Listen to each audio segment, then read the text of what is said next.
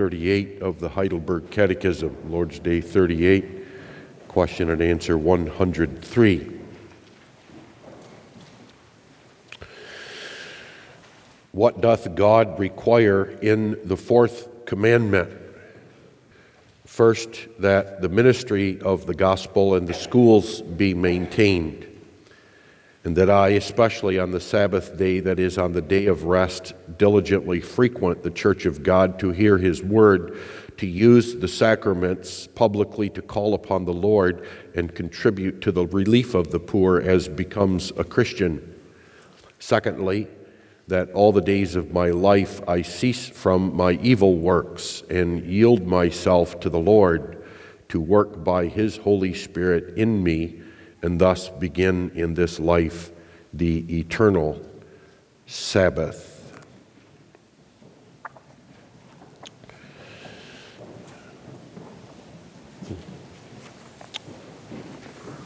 Beloved in our Lord Jesus Christ, this particular commandment that we consider the explanation of from the Heidelberg Catechism is a very applicable word for us to hear this morning on the occasion of baptism.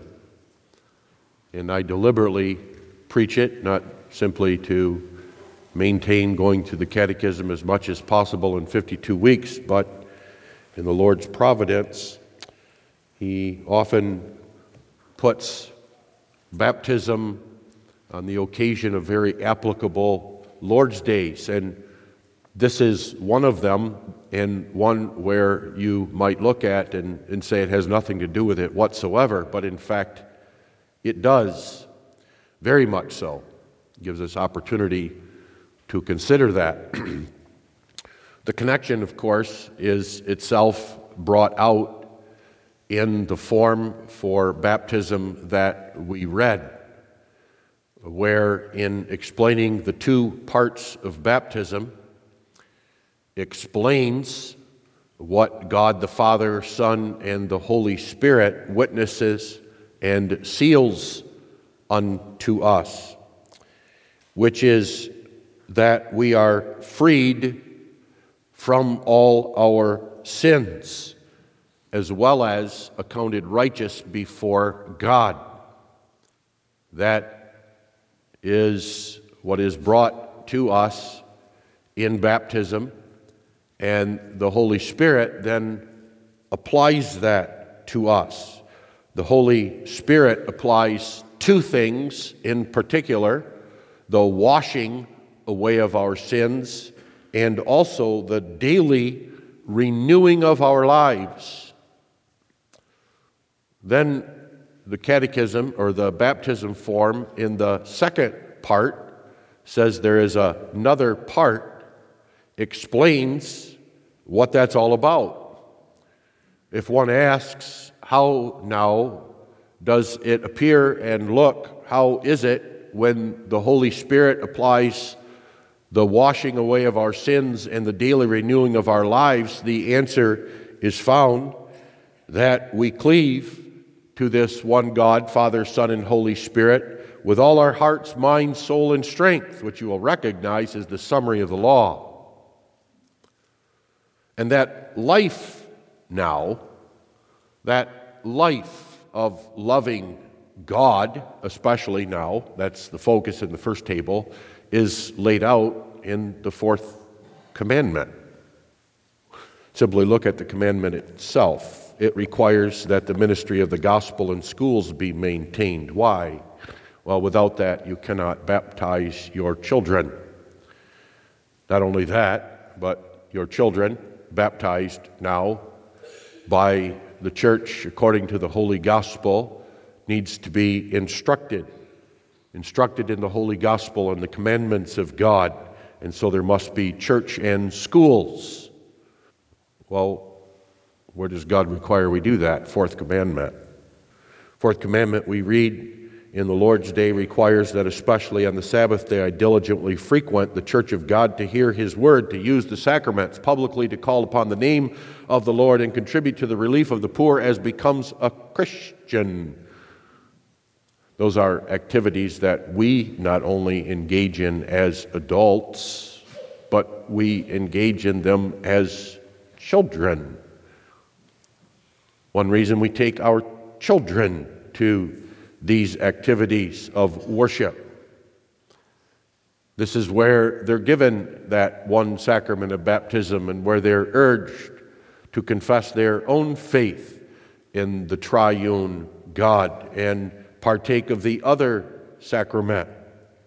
This is where they are taught, a large place where they are taught, not only by word, but also our example. So we'll keep those things in mind as we consider this morning keeping the Sabbath, keeping the Sabbath.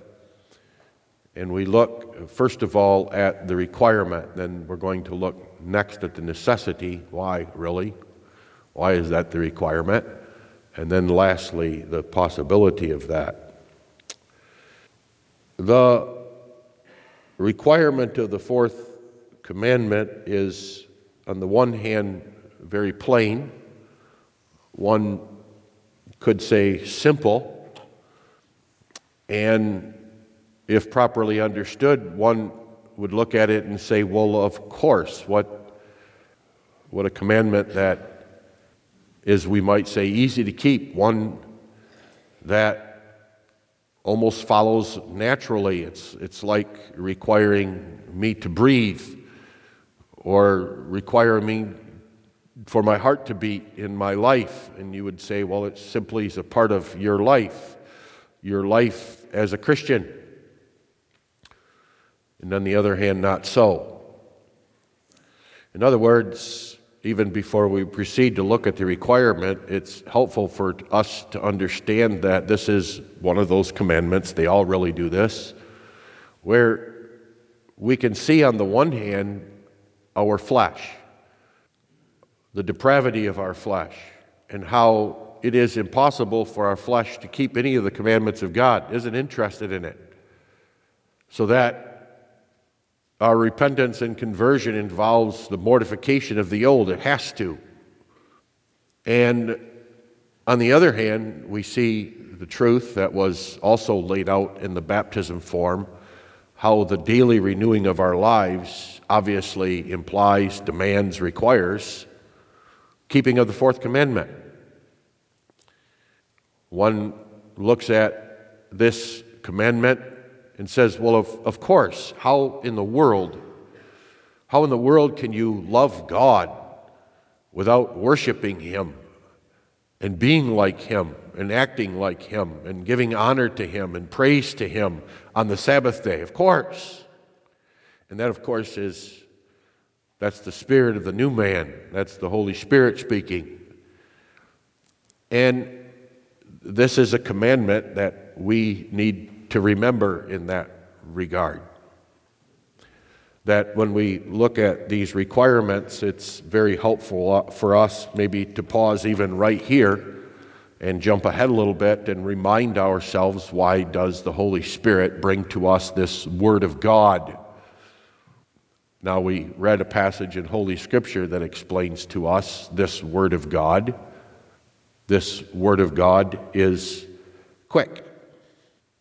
This Word of God is quick, it's powerful, it's sharper than any two edged sword.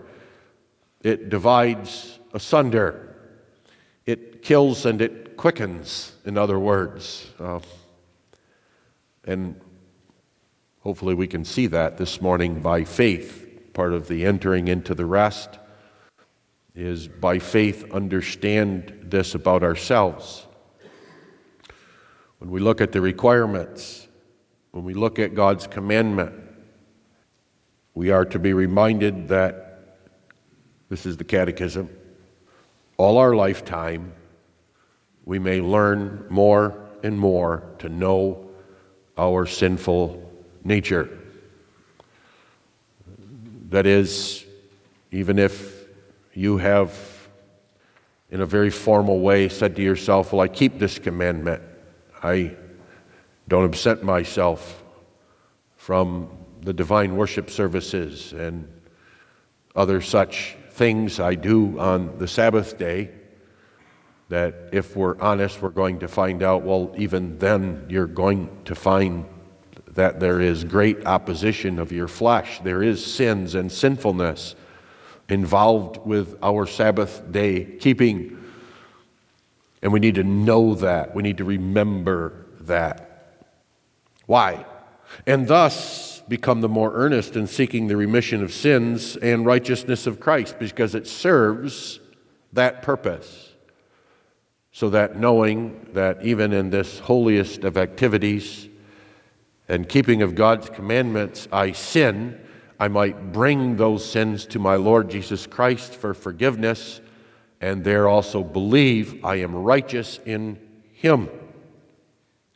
Also, we are reminded in the Catechism, and here's a good place to remember it, so that we constantly endeavor and pray to God for the grace of the Holy Spirit, that we may be more and more conformable to the image of God. Hold that thought. We're going to get into that in the second point. So, when you look at the requirements of this fourth commandment, there is, well, mixed emotions, we might say. On the one hand, we look at the commandment, and it is simple, it's easy. It is actually quite amazing that God, who really demands that we worship Him 24 hours a day, seven days a week. He owns us, He commands us, He, he is God and we are men.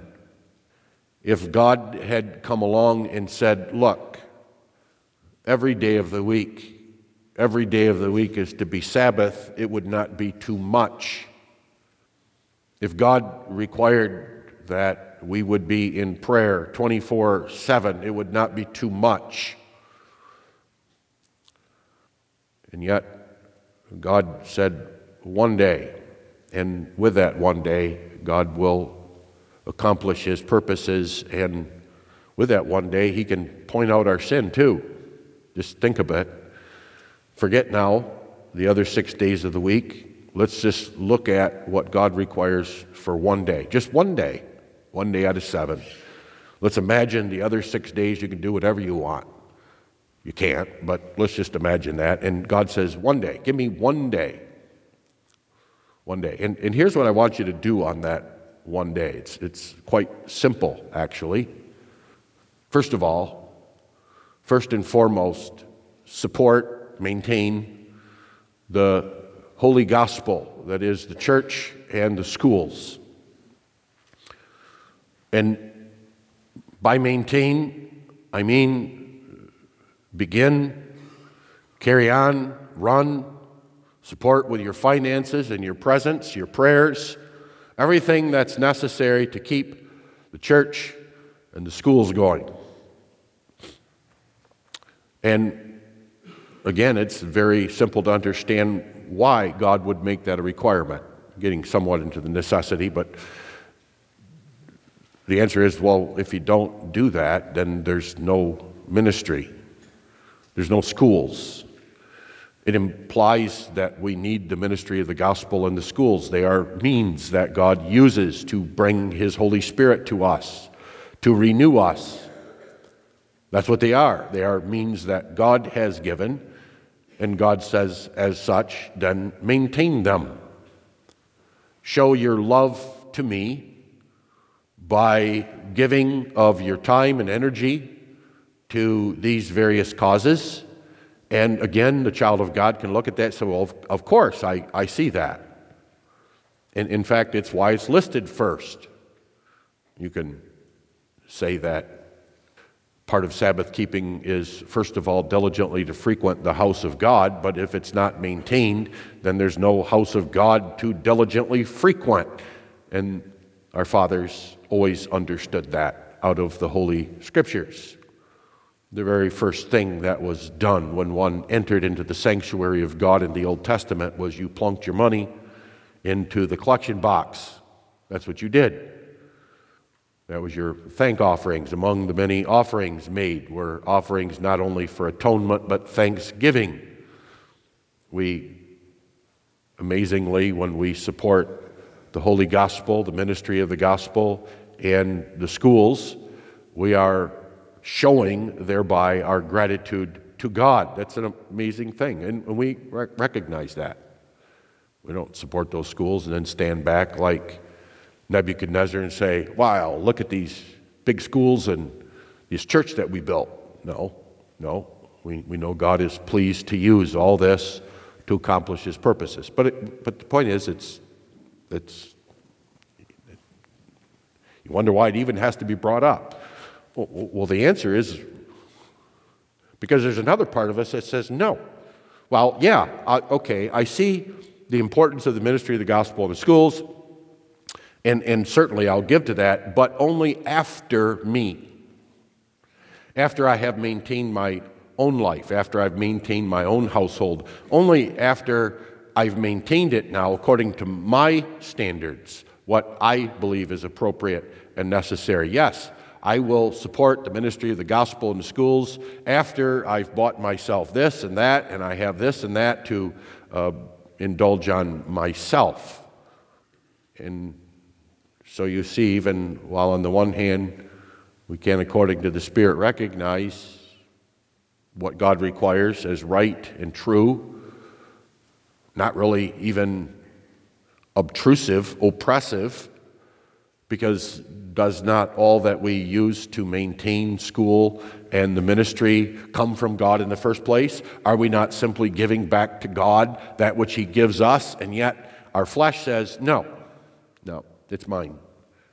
It's mine. I worked hard for this money. And, and so when these causes come past me in the sanctuary, importantly, importantly, notice that, we especially support the ministry of the gospel in schools on the Sabbath day when we give of our collections. It all fits, doesn't it? But notice how we resist that, even that, even that, in our giving in our support, just with money, money God has given us. Our flesh has to be battled, has to be fought off, has to be put down. The sins of that have to be noticed, recognized.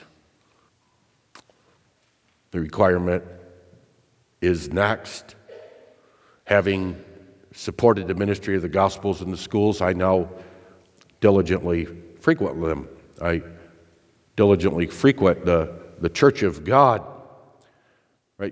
there's worth noting something. I diligently frequent the church of God, that is, the house of God, the place where God dwells. And dwells in a rather unique way, you see. It's worth noting that we, of course, believe God is omnipresent, and so God dwells everywhere, doesn't He?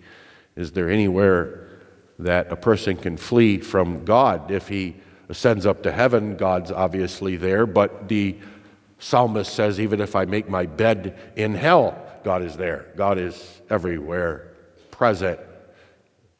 And so, no, that doesn't mean now I can go everywhere on the Sabbath day and commune with God.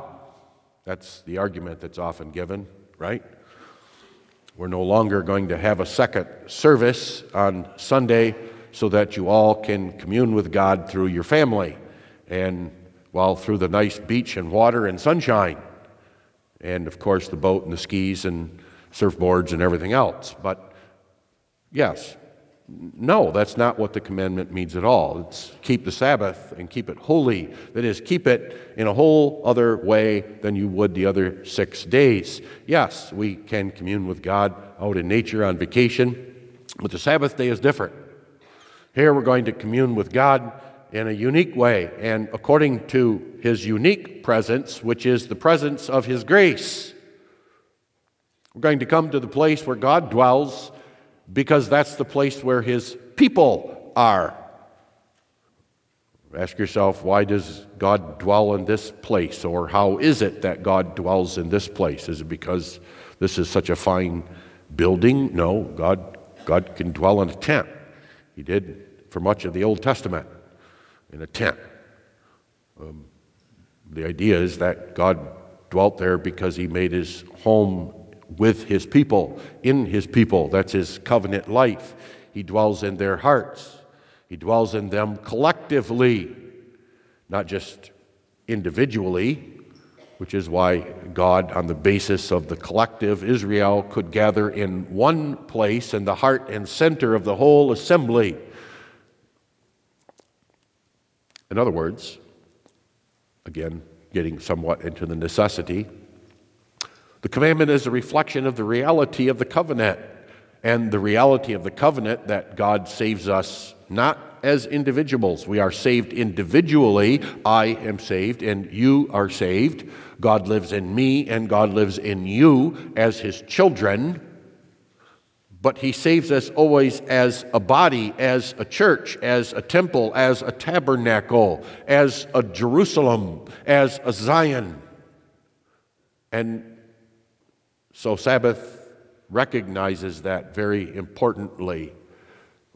Whereas the other days of the week we head out of this place and we all go our separate ways and go according to our individual duties and life and live that life somewhat individualistically. The Sabbath day is where we remember the communion of the saints and the communion of the saints because of the communion of the Spirit, which is the Spirit of God.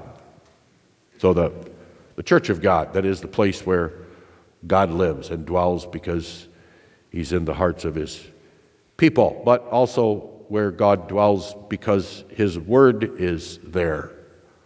It's the place where God actually speaks, where God speaks to his people, where he is the object of the preaching, where he is the object of our love and affection.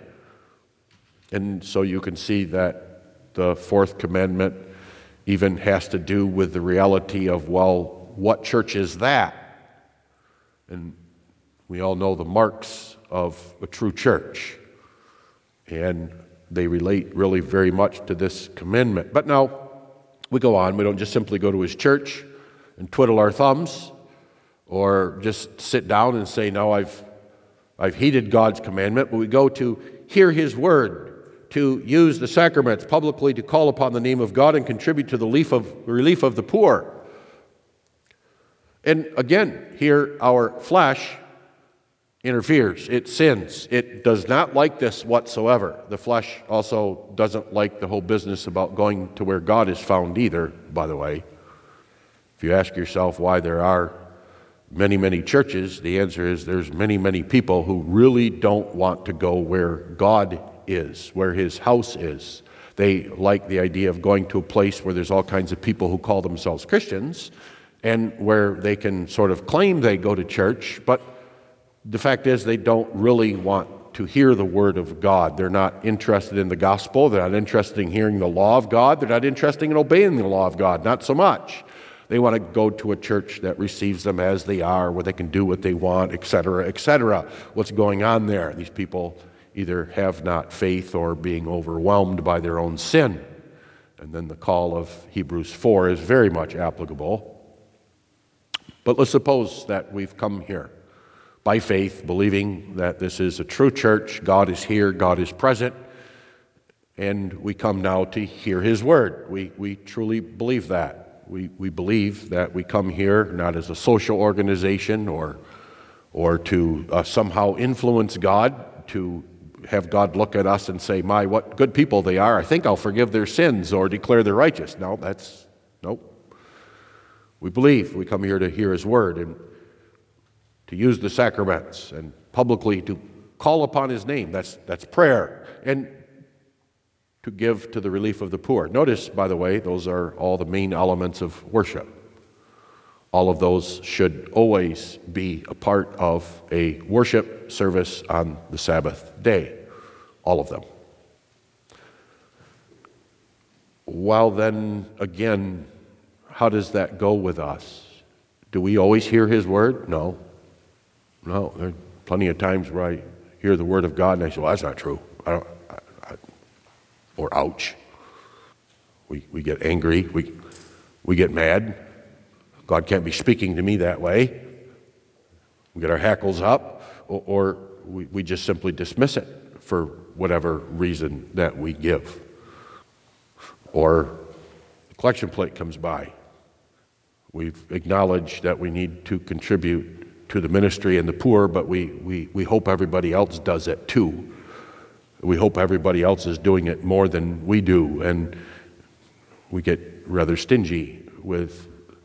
And, and notice, by the way, that it does not say and contribute to the ministry and the support of the schools in the collections. Now that's done, and it's sort of understood, but it's to give to the poor. And not just the poor in your own church, but the poor generally, as an expression of the very grace and mercy of God shown to us.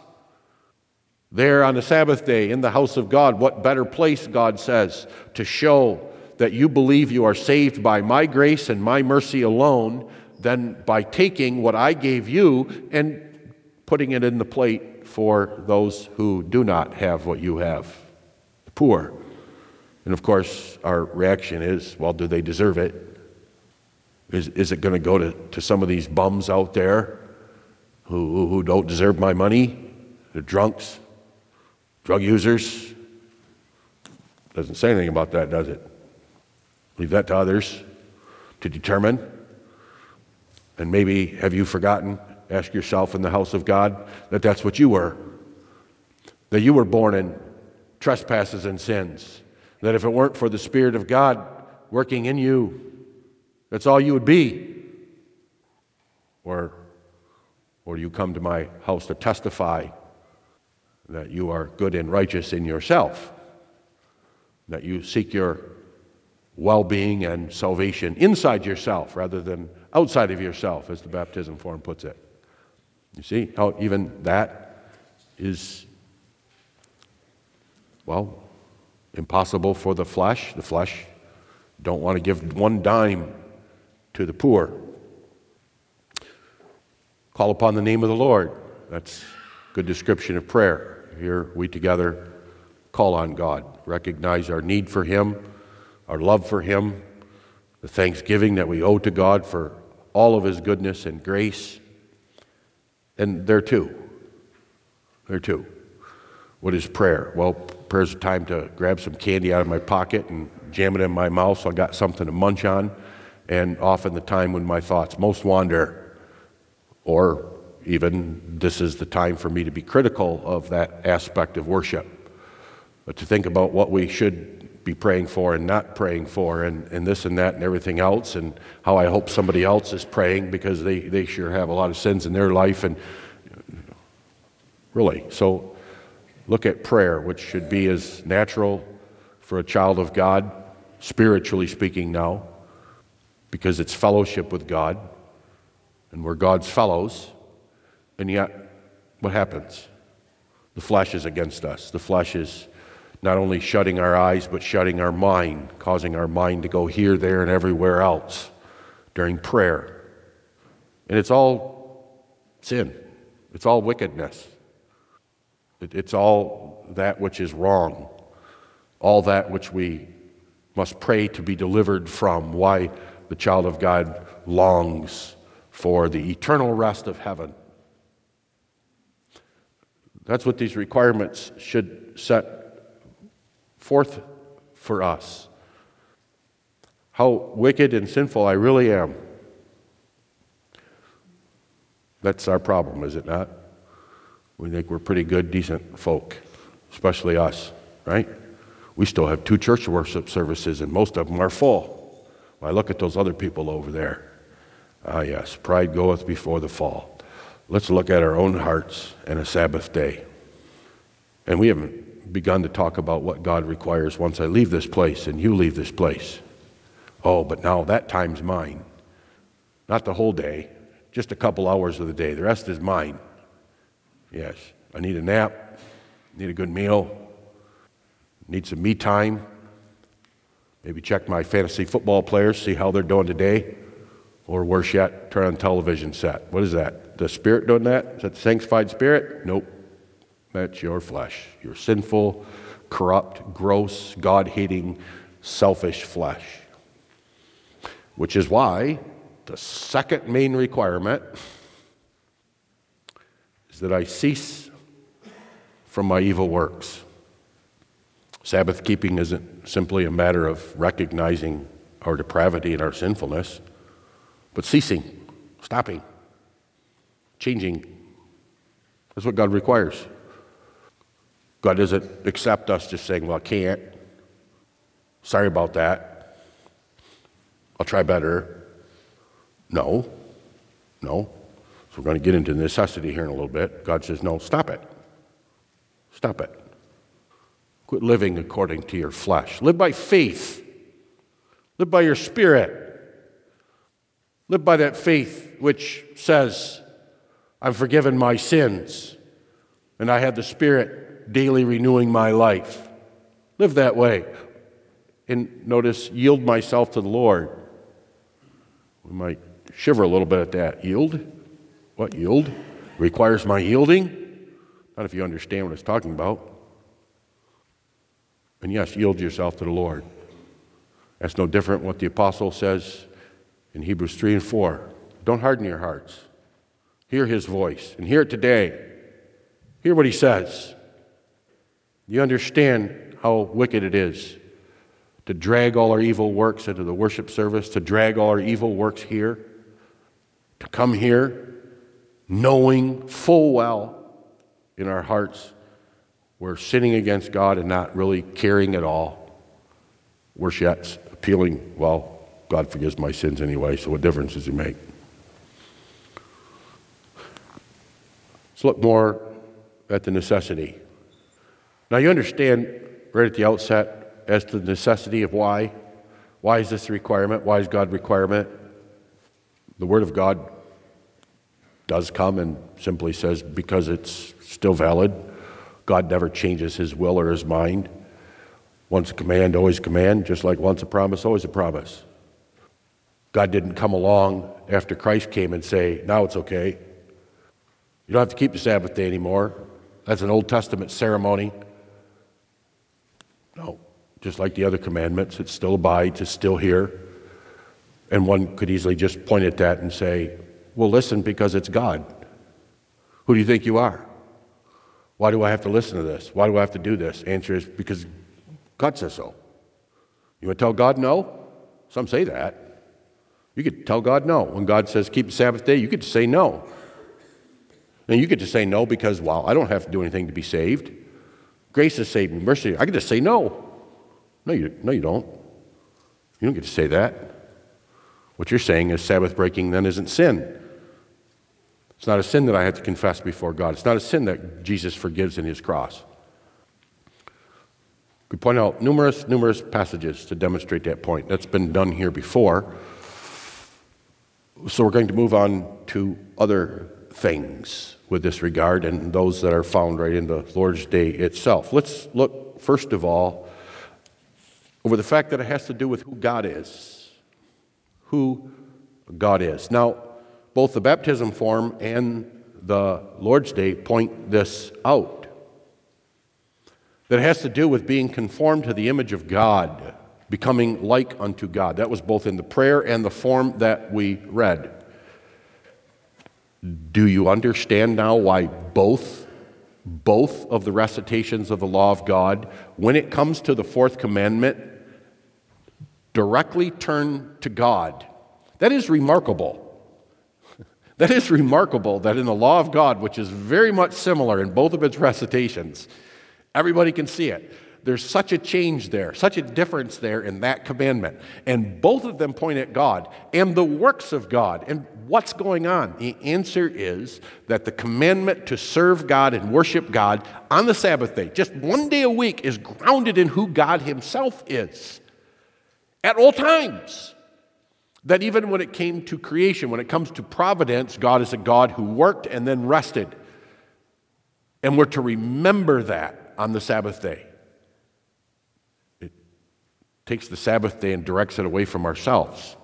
Even when we are rightly focused on ourselves from the point of view that I am a sinner, I have this flesh, this depravity, and I also want to thank and praise God for the forgiveness of sins and his renewal of me that's going on day after day. It's about God. When God renews us, Who does God renew us into? What form? What image? The devil? Sinful, depraved man? Even man as originally created Adam? The answer is no. The image of God as it's found in Jesus Christ. And so when it comes to the Sabbath day, it goes back to God. And then, especially the one about being redeemed. Did you catch that? Twice. There is no excuse for us to look at the law of God outside of Christ because the law of God always begins the same way I am the Lord that redeemed you from the bondage of Egypt. Now, now, because of that, for that reason, keep the Sabbath day. And in the fourth commandment, that's repeated. Right there, when you get to the fourth commandment, it's like God says, I think they forgot that already. I'm going to re emphasize it. If there's one thing, in other words, more than any other, that demonstrates we believe in God as our Redeemer and Savior, it's the keeping of the fourth commandment, which makes our sin against it particularly heinous, doesn't it? And what a shame then how often we make this day all about us right? What can I do or not do? See how wicked we are? We take even the worship of God and we turn it into us. We do. Be surprising how often criticism of the preaching or criticism of the church and the people of the church is always about ourselves.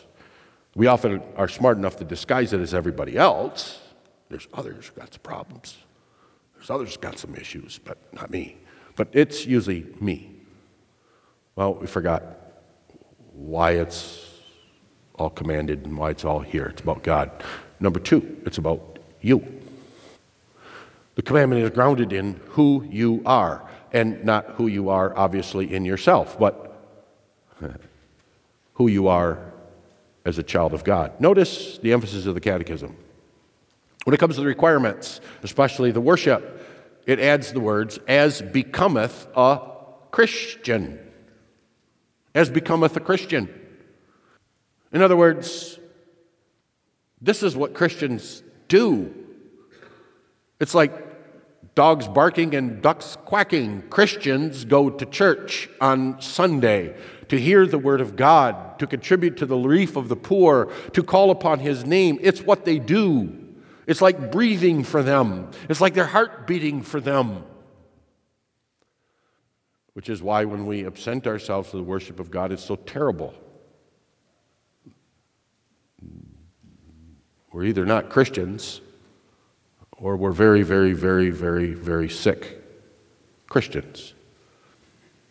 Notice this is what we do, this is how we live. And notice it's an aspect of our life that we live by faith.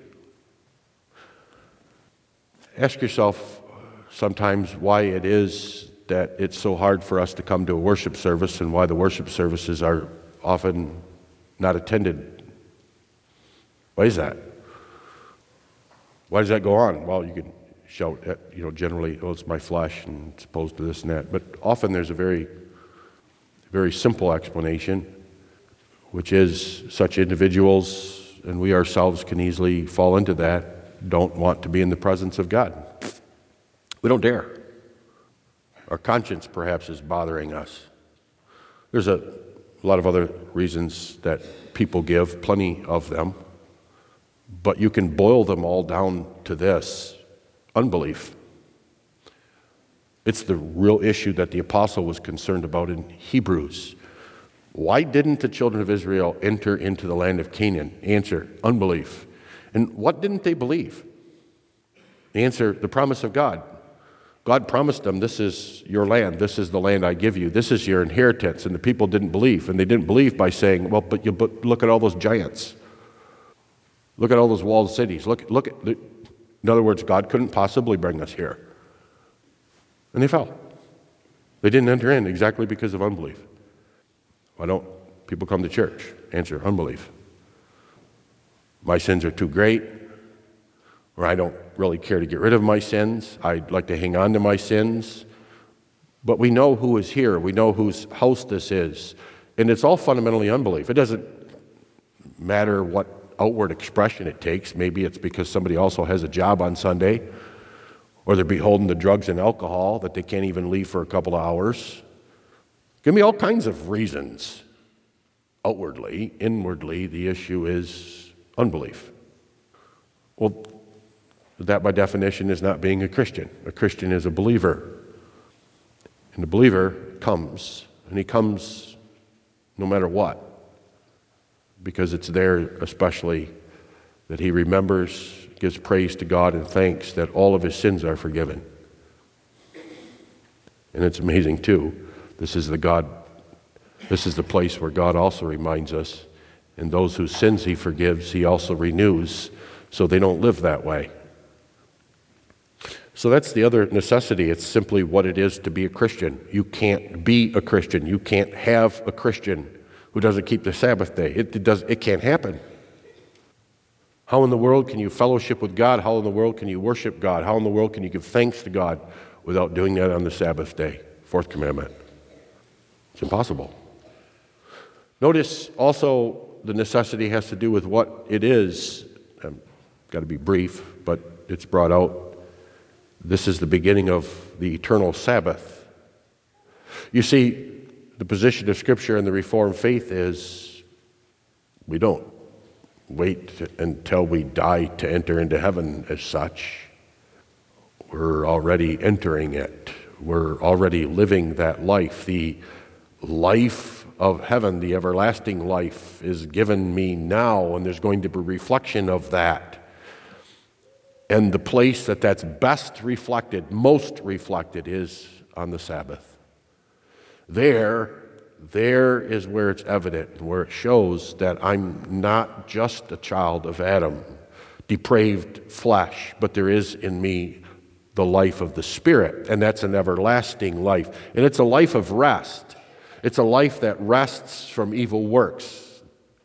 It's a life that lives unto Jesus Christ. Notice how that's phrased that way. Again, it's why I and you should be able to see that there's many, many people who may talk about going to heaven and living an everlasting life, but in fact it terrifies them because they want nothing to do with going to church. If you can't live in the presence of God now, how are you going to do that everlastingly? This is the beginning of the Sabbath, the eternal Sabbath, the real Sabbath, the one after which this day is just a pattern, actually. And explains, too, why the commandment, when applied rightly, makes demands not only on one day of the week, but all of our week. As the Catechism points out, that I cease from all my works, all the days of my life. Why? Because that's, that's the perfection of that day in glory. Now, what's the possibility? Again, like last week, I'll add the word certainty. The possibility is not a chance, it's a, a certainty, and the answer is faith. Well, there's a lot of answers, of course.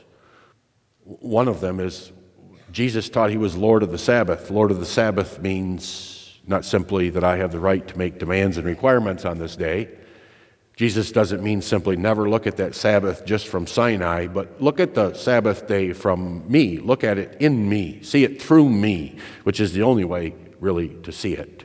Only then is it beneficial and good for us. But when Jesus says, I'm Lord of the Sabbath, what he means is, and I will make you Sabbath keepers. That's my work. That's the work of the Spirit. And when does that begin for us? How does that work? Well, obviously, it gives us a new life, but notice the emphasis in the passage we read upon faith. He gives us the gift of faith. Why did they fall in the wilderness? The apostle says, well, they heard the gospel. That's not the problem. They heard the word of God. They knew what God said, they knew what God promised, but it wasn't mingled with faith. God didn't give them faith, so they didn't believe now, isn't that something to be thankful for. That God, in His sovereign determination, grace, and mercy, gave you faith. So that when God says what He says and gives us promises like He promises, which basically is this I've redeemed you, sinners. I've delivered you from the bondage of Egypt, and you have a home, an eternal home. It's yours. That we believe that. Amen. Let us pray. Our Father, which art in heaven, O Lord our God, we thank thee for thy word, the word of the Holy Gospel, the word of our Lord Jesus Christ that instructs us how we are to live unto him and out of him. Forgive, Father, our sins, our Sabbath breaking, so that we do not fear thee, that we come before thee with the fear and trembling of honor and worship and glory and respect. And give us also thanksgiving for the church, for one another, and for the truth of thy word. This we pray in Jesus' name. Amen.